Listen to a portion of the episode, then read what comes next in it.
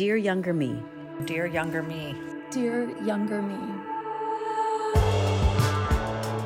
Hello, my brave friends. This is Jessica Pate, your host of Brave Together podcast, and this is our Mother's Day episode. We all need inspiration to help us push through the tough days, the rough days, the days we want to run away to Paris or Bali or even our best friend's house and never return. Having mentors, those who have gone before us, showing us what we can do, reminding us that we are brave, strong, capable, loving, compassionate, badass mothers, is essential. Having women in my life who have passed on their experiences and wisdom has kept me going when hope was running away from my heart.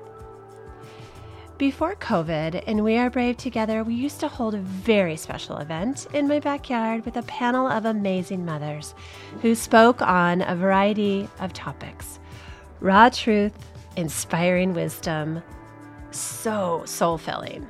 I hope to get back to this event again in 2023. Today, we offer you the voices of several moms from different backgrounds and mothering kids with different diagnoses.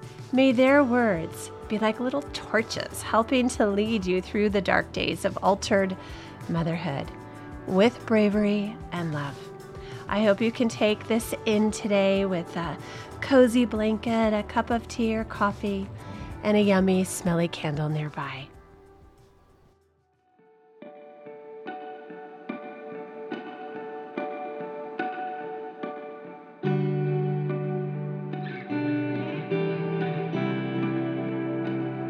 Dear Younger Me, I see how frightened and scared you were when Mira entered your world over 20 years ago. Hospitals have never been your comfort zone, and here you are spending every day by Mira's side in the NICU, learning to distinguish between the beeps and alarms, announcing themselves from the monitors connected to all the stickers and wires attached to Mira's seven pound body. You juggled getting Noah to preschool every morning and then rushing off to be near Mira's side, trying to do all you could do to let her know that you are the same person whose voice she heard in utero, and hold her with all of your senses without being able to physically cradle her in your arms for those first couple of weeks. With every doctor visit in the NICU and every fear and story you created in your mind about what the future would look like, you experienced something very different when you were in the physical presence of your baby girl. Her rosebud lips, her full head of highlighted hair, naturally streaked by some internal sun, the kind many women pay for in a salon, left your imagination to run wild as nothing about her at this stage looked different than any typical healthy baby. Living in the place of the unknown was not easy. With each tear that left a path on your cheeks, shed in the privacy of the car, the house, or the shower, one drop of your fantasy of what being a mother of two, a mother of a daughter, and a mother of a typical child left your reality, leaving no comfort of what would take its place. When in the presence of Mira in the NICU, the love and connection you felt with her and the deep knowing that everything would be okay was a steady heartbeat of its own that you struggled to express fully when everyone in the outside world expressed sympathy, reminded you that she was not developing along the appropriate timelines, and you saw constant reminders of how she was different.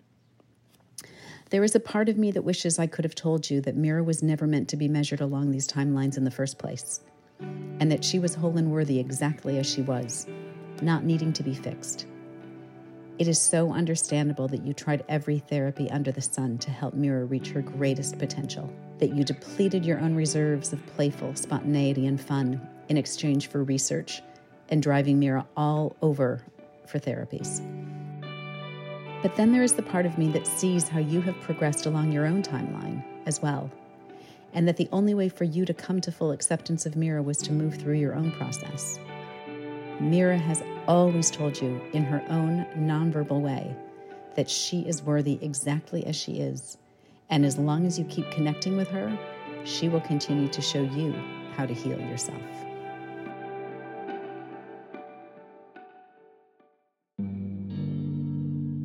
Dear younger me, what would I have done differently? How I would have loved a podcast like this When my kids were younger, so I have three girls. Um, my oldest, who just turned 22 yesterday, has Prader-Willi syndrome, and she has two younger sisters, um, and they're all two years apart.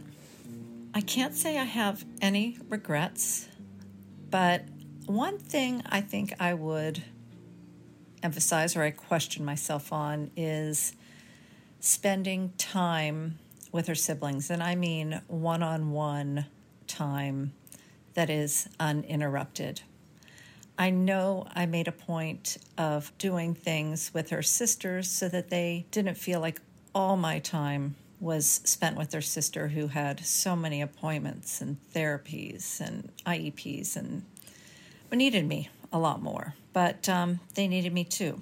And, you know, your other siblings may not voice that, but they cherish that one on one time. And I just, I hope that when I did spend one on one time with them, that it was 100%, you know, fully attentive, that I was really there, that I wasn't doing something else at the same time or looking at a phone or, you know, because I do remember the frustration when I would take a phone call or do something else then. And um, so I would say, really, really make time that is sacred time to spend with your other kids and give them your full attention then because it doesn't seem like it but they're not going to want to spend time with you eventually and um, you know that's that's where i am. It goes by quickly. Everyone says that and it really does go by so quickly. So that would be something i would tell the younger me to really focus on that and make sure i'm doing that with all my heart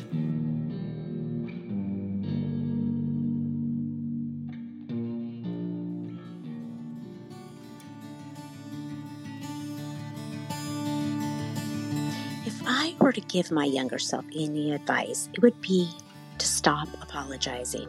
Just refuse to do it. Stop apologizing for your house not being as clean as it was before your children were born. Stop apologizing for dozing off during a movie because you're running on zero sleep. Don't say you're sorry for being late because your daughter vomited three times on the way to the destination.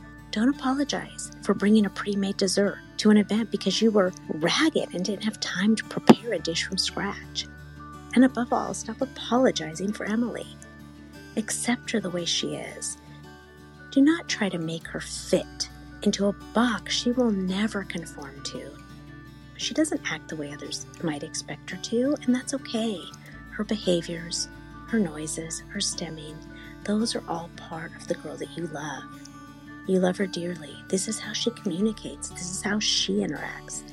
This is who she is. Embrace it, accept it. Instead of trying to make her conform to the world, teach others about her behaviors and about her. Teach others to accept your daughter for her unique, different, and yes, very loud ways. Because you don't need to ever apologize for Emily. She has the right to be who she is, just like anyone else. No apologies needed.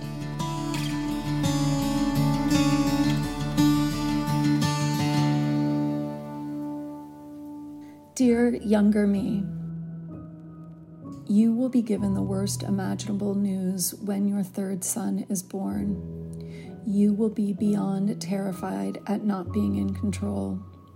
Don't worry, none of us are in control, and it's good to learn this now. You will fear your child will suffer. Don't worry, we all suffer, and it makes us stronger. You will think that your child will never be accepted don't worry, he will make friends wherever he goes. He will also help you make friends who will change your life. You will mourn for what could have been. Don't worry, he will be amazing and he will make your family special. Enjoy the moments when he makes you proud and share his successes with everyone. Be strong in the moments he will challenge you beyond your imagination because it will pass. Be in each moment that comes, knowing it will never be the same again. Slow down and take in the highest of highs and the lowest of lows, knowing that the journey you are on is yours and it's meaningful. You will lose friends and family, Do not spend time worrying about them. They will be replaced with the most amazing beings on the planet. They are the silver lining. Please know that everything will be okay. You are stronger than you know. You will fight with everything you've got to make sure he has what he needs. You will do this because you are now a mama with an incredibly important place in the universe the mama of a child with special needs.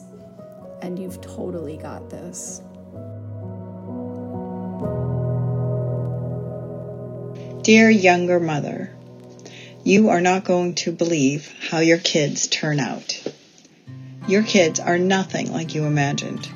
They are their own individuals and although you're going to want to take credit for everything they do that is amazing, it's really all on them. You, Kimberly, thought you were going to mold your son into a musician and a painter, perhaps a dancer or a poet, someone with long hair and a man bun who would someday join the Peace Corps. But your son is going to grow up and not be able to draw a straight line. As a matter of fact, he is not going to be interested in that at all but he is going to master standardized tests. In fact, he's going to score higher than most of his peers on the SATs. And he's going to not just read, but he's going to speed read. And he's going to do this without any help from you. He will never enjoy drawing or spending hours on creative endeavors. His gift is reading and logic and speaking. It's just who he is. Your daughter is going to be born with a rare genetic condition which requires you to dig deep and wonder what to do. You'll feel overwhelmed and confused, but you will become a researcher, observing everything she does, trying to figure out her unique way of processing and navigating the world. You will not sleep for a few years. You will be anxious, worrying about every issue and developmental milestone. But that will be a total waste of your time You'll conclude that she probably can't feel deep emotions such as love. Again, wrong. She will meet most of the milestones and read so much that is the biggest problem you have with her. You give up on the idea of her doing art because she has low muscle tone, but after years of mothering, you put her in an art class on a whim and she draws for years. She takes Taekwondo in middle school and becomes a blue belt because she never gives up. You will have bikes in the garage for years, but you will assume that it's too hard, so you don't push it. When Naomi is 15, you'll have a friend visit from Honduras who doesn't speak English. He's 22 and he takes her out to the park. She will come back riding her bike. So, here is what I say now. Enjoy every moment after your baby is born. It goes by so fast. Just stop and let the joy wash over you. Experience the range of emotions that you will have as a new mom, as a gift. You'll think that you'll remember all these little experiences and then you'll panic that you won't. The most important moments will last. Don't worry. Remember that the dark hours are also temporary. They will definitely pass the most important thing I would say is to not compare yourself or your kids to other kids. They are going to be who they're going to be. You will have to let go of a lot and focus on what's right for your child based on their own unique personality. And lastly, I would say to stay true to yourself. Don't lose yourself in motherhood. You'll experience a lot of confusing emotions. Hormones are very powerful, which is why the dark times don't stay and the happy times are also temporary. When things go wrong, because they will, you can always repair any relationship you have. There is nothing that cannot be repaired. Your child will learn everything by looking at what you do. So if you're true to yourself, you're teaching your child to be true to themselves. And if you handle stress with grace and grit, you're going to teach them that too.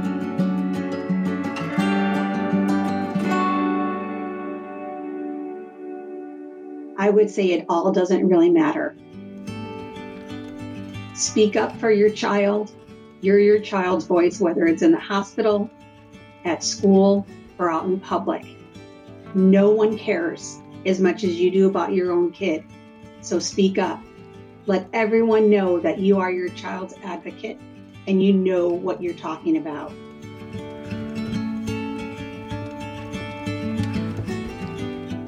Dear younger me, this journey is not going to be easy, but it's going to show you how much stronger you are than you ever thought. You are an advocate. You will fight not only for your children and family, but for other families as well. You are an encourager to other families and want to see them getting the services that they need. But you need to take care of yourself. You spend so much time taking care of everyone else that you avoid taking care of you. You cannot let that happen. You have to take care of yourself. You cannot pour from an empty cup. Remember when you fly and when the flight attendant is giving the safety instructions and says, if we lose altitude, the oxygen masks will drop down from above. Put your oxygen mask on first before helping those who need it. You must put your own oxygen mask on first. You will forget that a lot.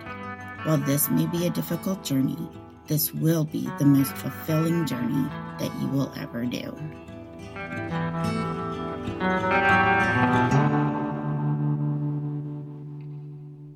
Happy Mother's Day. You are seen and loved. Thanks for listening.